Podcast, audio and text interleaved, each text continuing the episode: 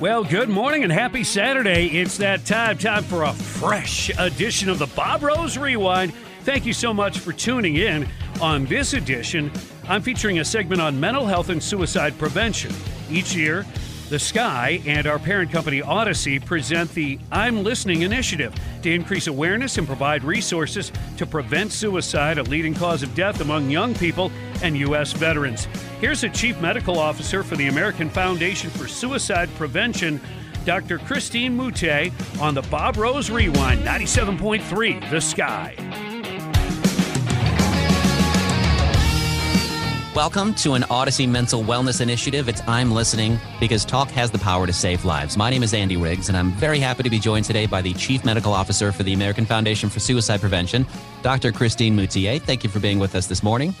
Thank you, Riggs, for having me on. I'm so excited to be here. How do you feel the overall mental health state of America is? Like, how are we? I know we've had a lot of conversations about mental health, but are we improving with our mental health, do you feel like overall?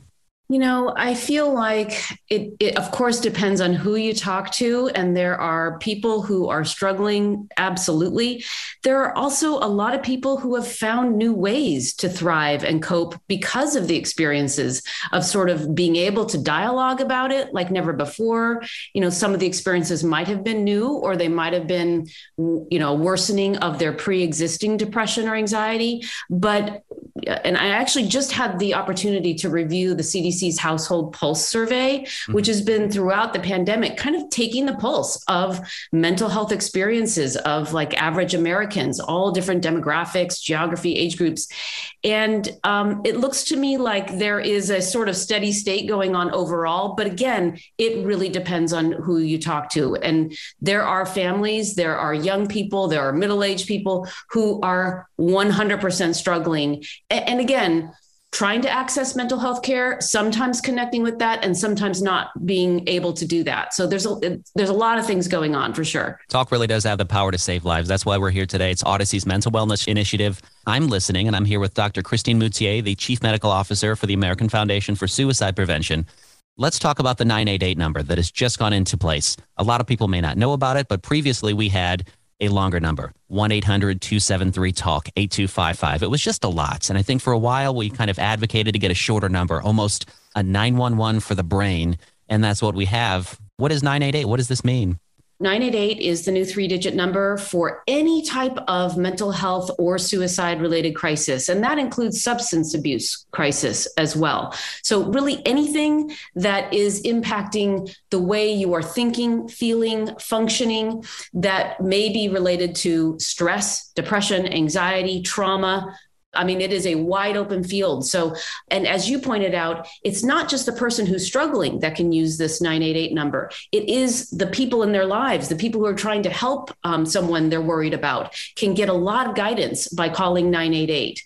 I want to make one point 988 is like the 911 for the brain for mental health whereas 911 is being used for you know medical emergencies that are mostly physical health the biggest difference that i think is important to realize is that 911 is a, a really important resource in our nation. It is a dispatch center. So it's not that the person who is having chest pain, you know, is going to get medical treatment from the 911 operator, but with 988, the call itself is with a trained professional. And so there is an intervention, there's a therapeutic experience that happens just by calling 988.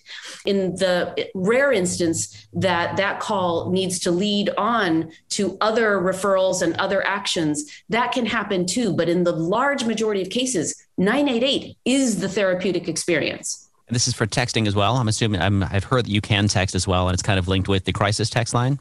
Yes, you can call or text or chat uh, with 988 from any part of, of the United States. What did your role at the American Foundation for Suicide Prevention play in getting the 988 number to come to fruition this year? I think we took a lead in the advocacy space um, at the national level and then in coalition with many other important organizations as well to, to really help Congress understand that mental health is is critically important for our nation. it is the case that AFSP is not the organization that runs the Lifeline or 988. That is a colleague organization called Vibrant Emotional Health that does that. And a number of us in the space are able to advocate, you know, for what the nation needs. So it is a really exciting time. And, and again, it's not just that it's a more memorable three digit number, but it is also this incredible opportunity to really reimagine and transform our nation's crisis response system. Yeah. But again, it's that there can be new funding sources now at the state level to build that infrastructure for a more appropriate, person centered, mental health professionals in lieu of a primary law enforcement response that was built out of, you know, sort of almost by happenstance in the past. We need to move away from that. We need trained mental health clinicians to be responding to mental health crises. Right. The uh, 988 number, these numbers are routed locally first, I might understand. They go to local call centers first, which whatever state you happen to be in, be it New York, California, Wisconsin, Indiana, Illinois and then those numbers then overflow if someone in your in your immediate state is not able to answer how important is it to make sure that we get the funding that we need for this new 988 number? It is essential. We see that the volume of calls have been going up over the last decade or so pre launch of 988. So each crisis center at the county or state level is sort of funded in different ways. And we need to step it up as a nation. If we're really going to prioritize mental health, we are going to make it a priority and put the funding there that's required to hire and train the right number of staff, which, which by the way, peer specialists can be a part of this response as well. Although through the 988 system, they are all professionals that, that you will speak with. Um, but, but I just want to say that people with lived experience can also be be called upon and trained to be a really important part of what happens next in terms of a person's access to support and education and treatment and recovery. Can we speak a little bit to the stigma that still exists around mental health and how someone may feel? Well if i call 988 I don't want the police to show up. I don't want to cause any trouble. I don't want to feel like I'm inconveniencing somebody, a lot like what you would think if you reached out to a friend. Yes. So I think it is the extremely rare instance that a call to the lifeline or 988 now would result in in the police showing up that is a rare event that is reserved for um, extreme situations where imminent risk to the person or others is is determined to be the case. So, you know, in terms of stigma, I think one of the biggest concerns is who will find out where does this information go is it tracked will my employer know is my family going to know and i think this is this is sort of a two level issue. On the one hand, stigma is reducing, and we are aiming for a time and a world to live in where mental health is treated exactly like physical health is. So there still might be privacy concerns. We still have matters of, you know, private health. But that when it comes to receiving care and being able to get support from your community, your family members, treatment, that stigma should not be in the way of that. But I think the additional key piece when you are the one who's struggling, your brain is playing tricks on you. You are not thinking as clearly as you do in your usual state of health. And so you are thinking, I'm weak, I'm going to get in trouble. You know, all these sort of extreme, sort of, you know, always, never, uh, my life will be over. I won't be able to work. Um, you know, really extreme and, and mostly very untrue beliefs will be going through a person's mind. And so, I only point that out because you may be surprised if you're thinking, I can't call 988 or I can't seek mental health care because of whatever, what my family will think, what my colleagues will think. I just want to point out that most likely your own thought process may be the biggest barrier in the way. And you'll find out by just taking that step of calling how much help and relief and support is out there. And in the vast majority of cases, there's just no negative that comes from it. It's like if you were having chest pain or you're having some other physical health problem, when you reach out for help, that's the start of treatment, recovery, support, and healing. And it's the same thing for mental health. And 988, the number is now live. And also the suicide prevention lifeline number will still it will still work. It'll still direct to that 1-800-273-TALK. So know that both of those numbers are now active and up and ready for you to use right now. Dr. Christine Moutier, the Chief Medical Officer for the American Foundation for Suicide Prevention, thank you so much for being part of our very important mental health, mental wellness initiative here at Odyssey. I'm listening. Talk really does have the power to save lives. We appreciate the work you do with us, with Odyssey, and all the work you do with the American Foundation for Suicide Prevention. Coming up next on the Bob Rose Rewind, we're going to touch base with the chief from Ocala Police Department Chief Mike Balken talking about dangers, kids, and guns, and how busy they've been with the youth this summer. That's next on the Bob Rose Rewind, 97.3 The Sky.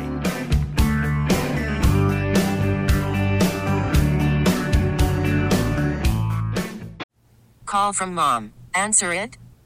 Call silenced. Instacart knows nothing gets between you and the game. That's why they make ordering from your couch easy. Stock up today and get all your groceries for the week delivered in as fast as 30 minutes without missing a minute of the game. You have 47 new voicemails. Download the app to get free delivery on your first three orders while supplies last. Minimum $10 per order. Additional terms apply. TuneIn is the audio platform with something for everyone. News. In order to secure convictions in a court of law, it is essential that we conclusively. Sports. Got clock at four. Doncic. The step back three. You bet. Music. You set my world on fire. Yes, oh. And even podcasts. Whatever you love, hear it right here on TuneIn. Go to tunein.com or download the TuneIn app to start listening. We really need new phones. T-Mobile will cover the cost of four amazing new iPhone 15s, and each line is only $25 a month. New iPhone 15s? It's better over here. Only at T-Mobile get four iPhone 15s on us and four lines for 25 bucks per line per month with eligible trade-in when you switch. Minimum of four lines for $25 per line per month with auto pay discount using debit or bank account. $5 more per line without auto pay, plus taxes and fees. Phone fee at 24 monthly bill credits for well qualified customers. Contact us before canceling account to continue bill credits or credit stop and balance on required finance agreement due. $35 per line connection charge apply. Ctmobile.com.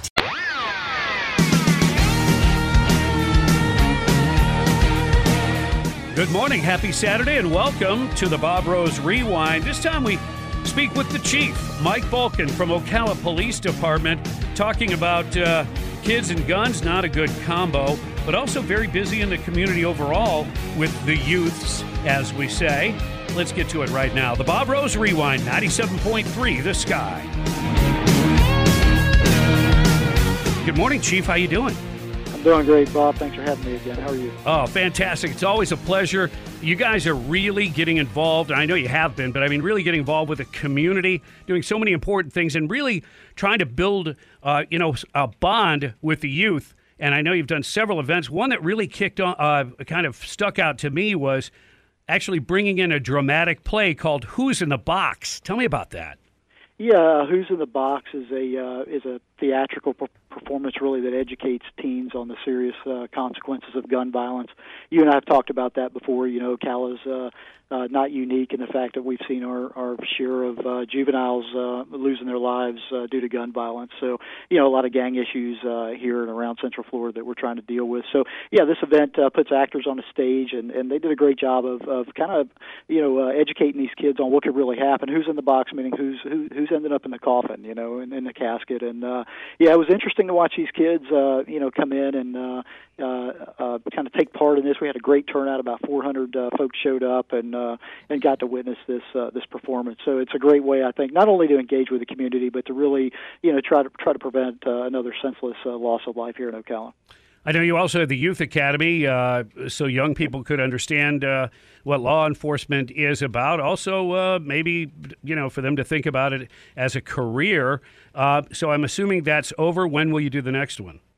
Uh, yeah, we're, we're, we do one a year, uh, one every summer, so that one's uh, wrapped up. Um, but uh, yeah, these kids come in, they get to kind of understand uh, what it's like to be a police officer, what it takes. They get a tour of the OPD headquarters, and most importantly, they get to interact with with our staff and uh, and learn about us. We get to learn about them. They get to understand local government, how it works, and uh, uh, really get them involved. Right? This is uh, this is not our police department; it's theirs. It's it's uh, it's the uh, citizens' uh, police department. So yeah, we want to bring those those kids in and, and kind of catch them at a young age. And absolutely, if we can and uh, uh, turn a few of them into future police officers, And absolutely we're going to take uh, every opportunity we can to do that. Yeah, and unfortunately, you know, uh, sometimes uh, the youths in the community have time on their hands, and if they don't have something productive to do, uh, sometimes they're actually the ones that get into trouble. And I know you constantly have to address that. Uh, it's unfortunate we have to call it normal summertime issues like car burglaries and such because it's a lot of it's youth based, correct? It, it, it is, and and yeah, it's, I hate to use the term normally as well, but uh, yeah, you're right. I mean, every summer we see uh, an uptick in in juvenile related crimes. You know, things like car burglaries and criminal mischief, things like that. And uh, uh, it's it, it is typical for us. We kind of t- you know start planning that early before school even gets out to keep an eye on uh, uh, you know areas where those types of crimes start to increase. But uh, you know, relatively speaking, we've had a great summer. Um, you know, our officers are, and detectives are out there doing a great job. Uh, in prevention. And, and knock on wood, uh, we, you know, we've done pretty good this summer, and uh, uh, look to continue um, that here for the next uh, few weeks until school starts. I, I just think you've been lucky because the weather's so hot. Even the criminals are like, it's too hot to go outside and do crime. You might you might be right, brother. It's uh, it's been it's been unbearable the last couple of weeks here in, in Central Florida for sure. Um, but yeah, a lot of people are on motorcycles. I, am assuming the cost of fuel. Maybe they uh, maybe they jump on the two wheels and use it more often than not. But now we're seeing, I guess, an increased number of motorcycle crashes. What uh, what can we do? Yeah, you know, it's it's it's really uh, uh, uh, an alarming number of uh, fatalities that we've seen. Not just the motorcycle specific, but uh, our traffic fatalities are way way up this year. And yeah, I think just with the growth and congestion that we're seeing here uh, uh, this year is just uh, adding to that problem. But uh, no, you know, I, certainly uh, drinking and driving or drinking and riding a bike is a, a terrible combination. Uh, for starters, uh, we certainly want our motorcyclists to be out there uh, being more visible with uh, what they wear, always wearing their helmets and uh, and riding control and within your uh, uh, you know your expertise and, and follow the rules. Right, those there's uh, laws out there. A lot of these crashes are uh, are speed related, and and you know we're trying to get that uh, get that uh, curbed as well. But you know uh, FDOT, Florida Department of Transportation, uh, puts out statistics uh, every year on on on crashes, motorcycles uh, as well. And you know a, a lot of people I think uh, just think it's it's the car driver that doesn't see the the motorcyclist, and, and we have our fair share of those. About 41% of the crashes involve a, a secondary vehicle, but where that secondary vehicle is at fault. But that leaves the other, you know, 59% uh, uh, of motorcycle crashes where the motorcyclist is is the one at fault, whether that's single vehicle or multi vehicle crashes. So yeah, it's important to uh, to pay attention, ride within your in your means, and uh, and be safe. Wear that helmet. No drinking and driving. Uh, be visible, and and and of course uh, be you know, drive defensively because you never know when that car uh, is going to pull out. They they can't see you. Yeah, be visible. Try to stay out of people's blind spots. Uh, it's pretty basic, but you have to remind yourself constantly. Uh, if people can't see, and it's surprising. I think somebody held up a pencil one time about you know two foot away from a like a driver's mm-hmm. eye, and that pencil Right. could actually block down an oncoming motorcycle. It, for, for yeah, up until a very close distance. So yeah, Mhm. it's- you're right. It's important to uh, to to again drive defensively and make sure that uh, you're not in those blind spots that people can see you. Yeah, and it's hard to ride a motorcycle and eat a cheeseburger. Trust me, I've tried it. I wouldn't recommend that at home. Not a good Good idea. Good advice, Now, Bob. I'm just kidding. I would never do that. Um, uh, also, you have some job openings. Tell us uh, what it would take to be like a dispatcher for 911.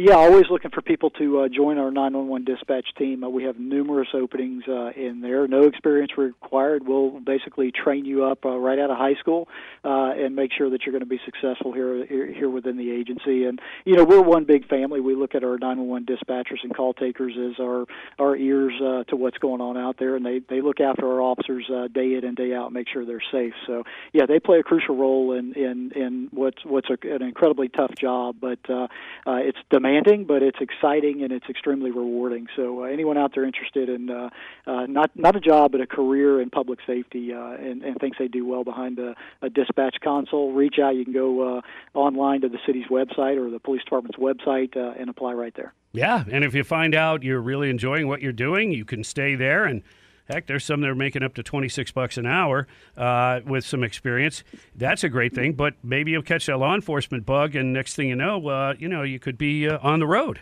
It's a great way to look at it, Bob. It's it's uh, we don't look at it as an entry level position. Uh, a lot of folks do uh, uh, uh, make that a career, but uh, yeah, there's a, a handful of others, a, a good percentage, I should say, that transition over uh, into other roles here in the police department. So we've got a big agency, you know, 307, I think now employees we're up to, and uh, yeah, and they move around a bit. We're we're one big family, and uh, and and again, those dispatchers play a critical role. So yep, if you are if you're out there needing a great job, a great career, uh, yeah, come come uh, look into that position. We we'd love to talk with you. Well, we're looking at the you know the dog days of summer, like we talked about earlier, with the weather, and still a month or so for most kids getting back to school and all that.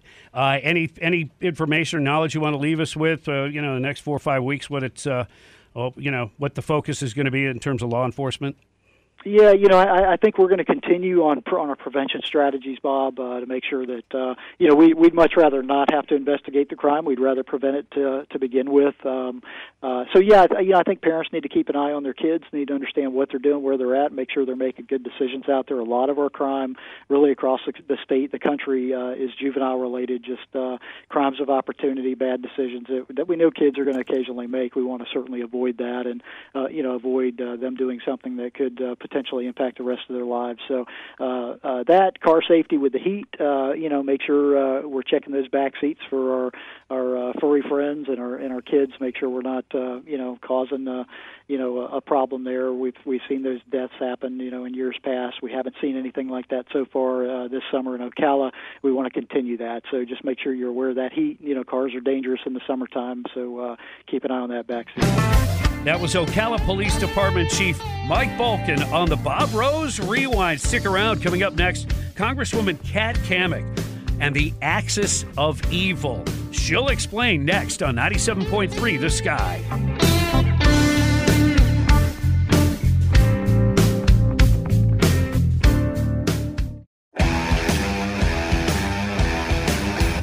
Good morning and happy Saturday as we continue with the Bob Rose Rewind. And Congresswoman Kat Cammack, uh, she went to War College and she actually uh, talked about some important stuff related to her thesis. How does that fit in with what's going on today? Well, let's ask her right now on the Bob Rose Rewind, 97.3 The Sky. Good morning, Kat. How are you? Good morning, Bob. How are you doing? Doing fantastic. Hey, uh, one of the things I want to ask you about, and I know I hope it's not a curveball, but I'm getting a story about Iran, Russia, China running war drills upcoming in the Latin America area. Heard anything about that? Yes. You know what's crazy about that, Bob, is years and years ago, I was at the Naval War College and ended up writing a thesis on a new axis forming, and it was going to be between Russia, China, Iran, North Korea, and Venezuela. And now we're starting to see real indicators of that really dangerous alliance forming. Now, what that means is that the United States is going to be put into a position where do we continue the FONOPs, the freedom of navigation operations in the Indo Pacific region to try to maintain some stability? We can't forget the fact that 80% of global trade goes through that area. But you look at what's happening here on our own home turf. You've got a crisis. You've got inflation through the roof. You can't afford gas. Groceries are incredibly expensive and getting and getting scarce. We have to take care of business at home before we're going to be taking care of business abroad. But we are watching to see what's going on because this is a very, very dangerous time. Our enemies do not fear us, they don't respect us, and they're going to start pushing boundaries. And it's going to be incumbent upon us to have our stuff together to respond if there is a direct threat to United States sovereignty and security. You said on my show previous that Joe Biden bought and paid for by the Chinese Communist Party, and since that time, we've seen evidence and more evidence and more evidence. Uh, do we? I guess we have to wait till the midterms and and you Republicans take over before there'll be a real investigation between Hunter Biden, his father, the president, and dealings with China. Yeah, I mean, think about this. We have strategic petroleum reserves that are going into a global marketplace to prop up the CCP. When we're standing there paying what average of five dollars a gallon of gas nationally, and we are pulling our strategic reserves out and sending it to the CCP, are they high over there? I mean, I know that normally that'd be a tongue-in-cheek question, but I legitimately have to ask. This is crazy. I know we've got crack pipe you know, distribution centers popping up around the country courtesy of Joe Biden. But this is insane. What are we doing? And when you talk to some of the colleagues on the left, they don't even know what's going on in the White House. They don't know who's running the show. And there's a lot of concern for the ability of this administration to respond to serious national security threats. They've proven time and time again they can't handle a domestic agenda. They've fumbled the ball every step of the way. And now they're going to go back to the old failed playbook of the Build Back Broke agenda and try to bring that back and abolish the filibuster to take over our election, to do abortion on demand, and every other little Green New Deal wish list item that they want. It's nuts. And so now Joe Biden's going to go to Saudi Arabia, who he called a pariah, and now beg for oil. What's that about? It's embarrassing. I I mean, truthfully, this is embarrassing. We had such an incredible uh, foreign policy when we had Trump in the White House. The Abraham Accords, and I've heard this directly from ambassadors in Middle East region that they were so proud of the work that was done under the Trump administration, bringing that peace into the region and, and really opening up those trade routes and, and establishing those relationships. And Joe Biden has done nothing but continue to erode our standing in the world and put additional pressure on our allies in the region by now going and, and bending the knee to Saudi Arabia. What in the heck are we doing? It, it, this makes absolutely no sense. If the Green New Deal initiative is to have green energy, why would they go to the producers of energy that have the least regulated environment that can't produce it as clean or efficiently as we can in the United States? It's because it's never been about the Green New Deal. It's about who gets the kickbacks and when. And we know that Joe Biden, he is got his his hand in the cookie jar. Hunter Biden is is probably one of the most corrupt people that we know is in the administration today. And of course, if what came out uh, about Joe, Hunter Biden with those videos showing him buying crack and naked on the beach and and soliciting for prostitutes, if that if that were a Republican, that's all people would be talking about, but not a peep out of the leftist media. It's a double standard, and it's a double standard that we can't afford from a security standpoint or from an economic standpoint. And that's why taking this House back in November, along with the Senate, is so, so important. Yeah, I no, I hear you, and uh, it's not like somebody caught him on a secret camera and it's some kind of grainy image. I mean, he videotaped himself doing these drugs and hanging out with the prostitutes, and his laptop is just a treasure trove of all kinds of information, including, uh, you know, an audio recording from his dad saying, "Hey, the New York Times coming out with an article. It's online. I read it. You know, I, I think you're good." I mean, of course he knows about his overseas dealings, but he told us straight faced, oh, he didn't know anything about Hunter's overseas dealings. However, he did tell the truth one time. He said he was going to get rid of fossil fuel in America. It looks like he's following through on that. They certainly are. And, you know, eight times to date, we have been on the House floor with an energy independence bill that would restart our domestic production here. And every single time Nancy Pelosi has rejected that bill, all they're doing is this smoke and mirrors nonsense. They'll put bills on the floor that are entitled something like lowering food and fuel costs. But you actually read the bill, and it does the exact opposite. And it increases fuel prices and it increases the cost of all the inputs, which drives the cost of our food. And so people then call me and they're all upset saying, Oh my gosh, I can't believe that you voted against this bill. Well, it's because I read the bill. And they don't want you to read what's actually in the legislative text because then you start to see that all of these things are just designed to grow the size and scope of government to make people dependent on these programs so that the Democrats can stay in power. That's all really it comes down to. And I just wish that we could get back to a place of single issue bills. And I wish that members would sign off on saying, I have actually read this text. Not not what a third party source told them to do, but they themselves have read the bill because there's so much bad information out there and that's driving bad policy. So it's it's pretty crazy. We'll have to see what happens with Saudi Arabia and uh, Biden this week, but I, I have my doubts that he probably won't mention or question or push back against the Saudis uh, with regard to our American journalists that the Saudis murdered. Um, so we'll we'll put a pause on that and see how things play out. One of the uh, one of the other things I want to know is, um, you know, I feel like the DOJ has been weaponized. We know about Agent Strzok and the FBI, but I believe there was uh, a huge undertaking in the January 6th things. I think there was infiltration either of our, uh, you know, clandestine operations, CIA, NSA, and or DOJ, FBI. Um, the Gateway Pundit uh, has uh, a piece that's come out and claims that you know the panel knows all about that the, for the uh, the Proud Boys, for instance, the their own in, infiltrator, FBI infiltrator, said these guys are not uh, dangerous, and yet they move forward to prosecute. If uh, the Republicans get the the advantage after the midterms, uh, uh, can do you think they'll be looking into this? This whole how this January 6th thing is a giant piece of propaganda and a setup. Yeah, you know, I think that that's 100% going to be part of the agenda. I mean, we've talked at length about the fact there needs to be accountability, and there needs to be accountability for the leftist movement that has set a double standard, right? They incite violence and and then turn around and point their fingers at us.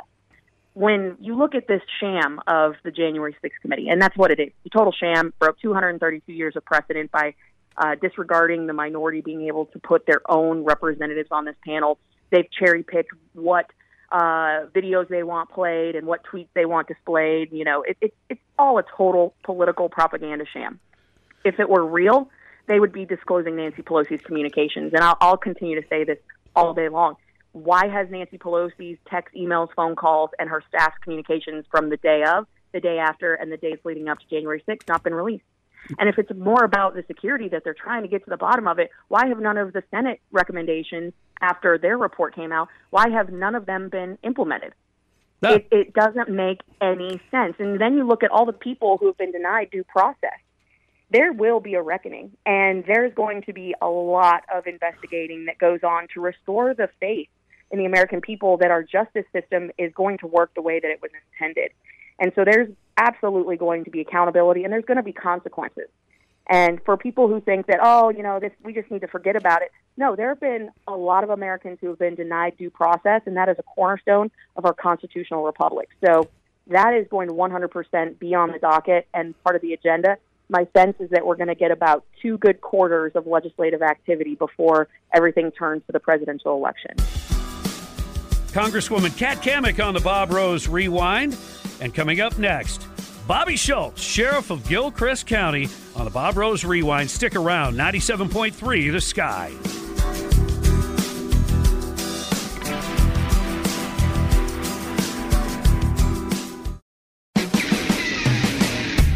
Happy, happy Saturday. The Bob Rose Rewind continues this time with Sheriff Bobby Schultz from Gilchrist County talking about hiring and retaining staff and there's even a groundbreaking that may be coming up soon, so listen up. It's the Bob Rose Rewind 97.3 The Sky. Good morning, Sheriff. How you doing? Good morning, Bob, from the freest county and the freest state in America. There you go. I love it. Hey, uh, with the price of food going up, I, I, know this sounds like coming out of left field, but I was wondering, do you ever have any issues with uh, stolen agriculture, like I, cattle rustling? Well, from time to time, we do have those folks that'll think it's a good idea to come do some cattle rustling, but thankfully, we don't have a whole lot of that. And if it is, it's isolated. But we're not we're not immune to all that stuff here in Gilchrist County. Right. Well, summertime brings its own challenges, and uh, sometimes you can use it to your benefit. You've got the uh, uh, sometimes some youth available. Tell me about some of the things you've been doing over the summer with the uh, the community and the youth. Well, I've always tried to make it a priority to to be with our youth whenever whenever they're gathered up. We try our best to send deputies and our employees there to to support them in, in certain groups. And this year, this summer's been no different. Uh, we've been in the schools. They have certain camps going on. We have a criminal justice program at Bell High School that we're particularly proud of. So we go up there, we do demonstrations, we bring our, our canines out there, our, our drone. Uh, we speak to the kids about see something, say something. Um, we, just we enjoy being around our kids. Those are our future. That's that's why we we do what we do.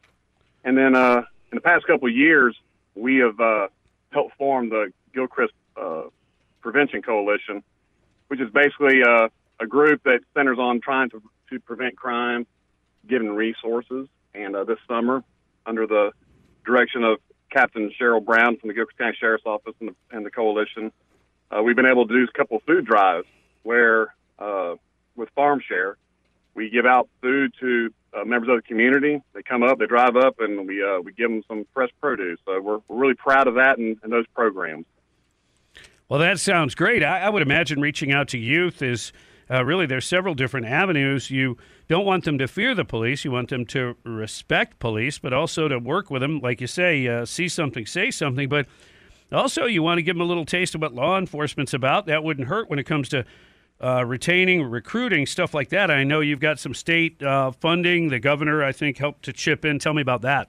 Yeah, the uh, recently the state legislature, uh, Chuck Clemons and Senator Bradley and, and that group, and along with our Governor DeSantis, uh, help financially constrain counties, which there's roughly 27 of them throughout the, the state. Uh, when I came into office in 2013, the starting pay for deputy sheriffs was thirty thousand dollars. Wow. And corrections officers were uh, right at that itself, and that's hard to to bring people and keep them here when right across the the the border there and to Alachua County, they, they're paying lots more. So this year they they uh, seen as being a problem for the, us financially strained counties, and they give us an influx of money. It's a grant money, so we're able to pay our deputies significantly more.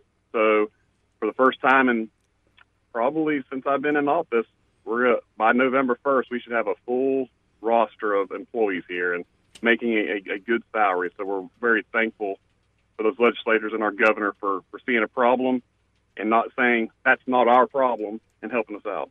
Right. You want to attract and retain folks, and you know you get them at a younger age better for longevity. You keep them around, but that's also the age where a lot of us want to start families too. So uh, you want to try to sustain your family.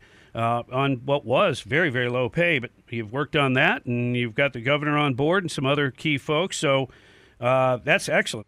And I know things are also starting to line up for the jail that you've been working on trying to bring to Gilchrist County for some time now. And uh, do you have a date for uh, groundbreaking? We don't. I don't have an actual date. I was talking to the county administrator uh, a couple days ago, but it seems like uh, he told me probably the first or second week of August we will have a, a groundbreaking here in Trenton.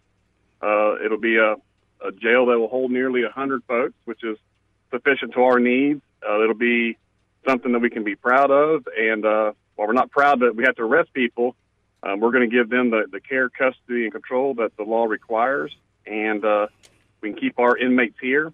The cost to the citizens uh, is virtually no more than what we're already budgeted for for the uh, the jail which we have now, which was built in 1968. So we're looking forward to to having that and updating our facilities and and uh, having that groundbreaking soon. And, and you and you and Greg are invited. All right.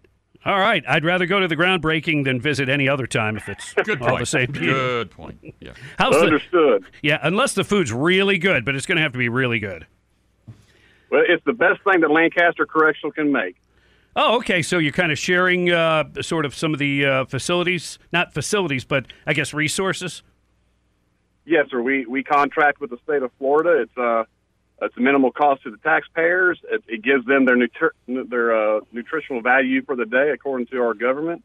And uh, yes, sir. We we we they assist us with that three times a day. Well, I'm sure that you know you being fiscally responsible is something that uh, you know the folks appreciate uh, because it's not easy. Everybody's got to try to stretch a buck, and uh, police organizations and sheriff's outfits, you you got to do the same thing. We we talked before about you know the rising cost of fuel and things like that, how that can be challenging. But uh, you know, I know you need to get the job done, so uh, we appreciate that.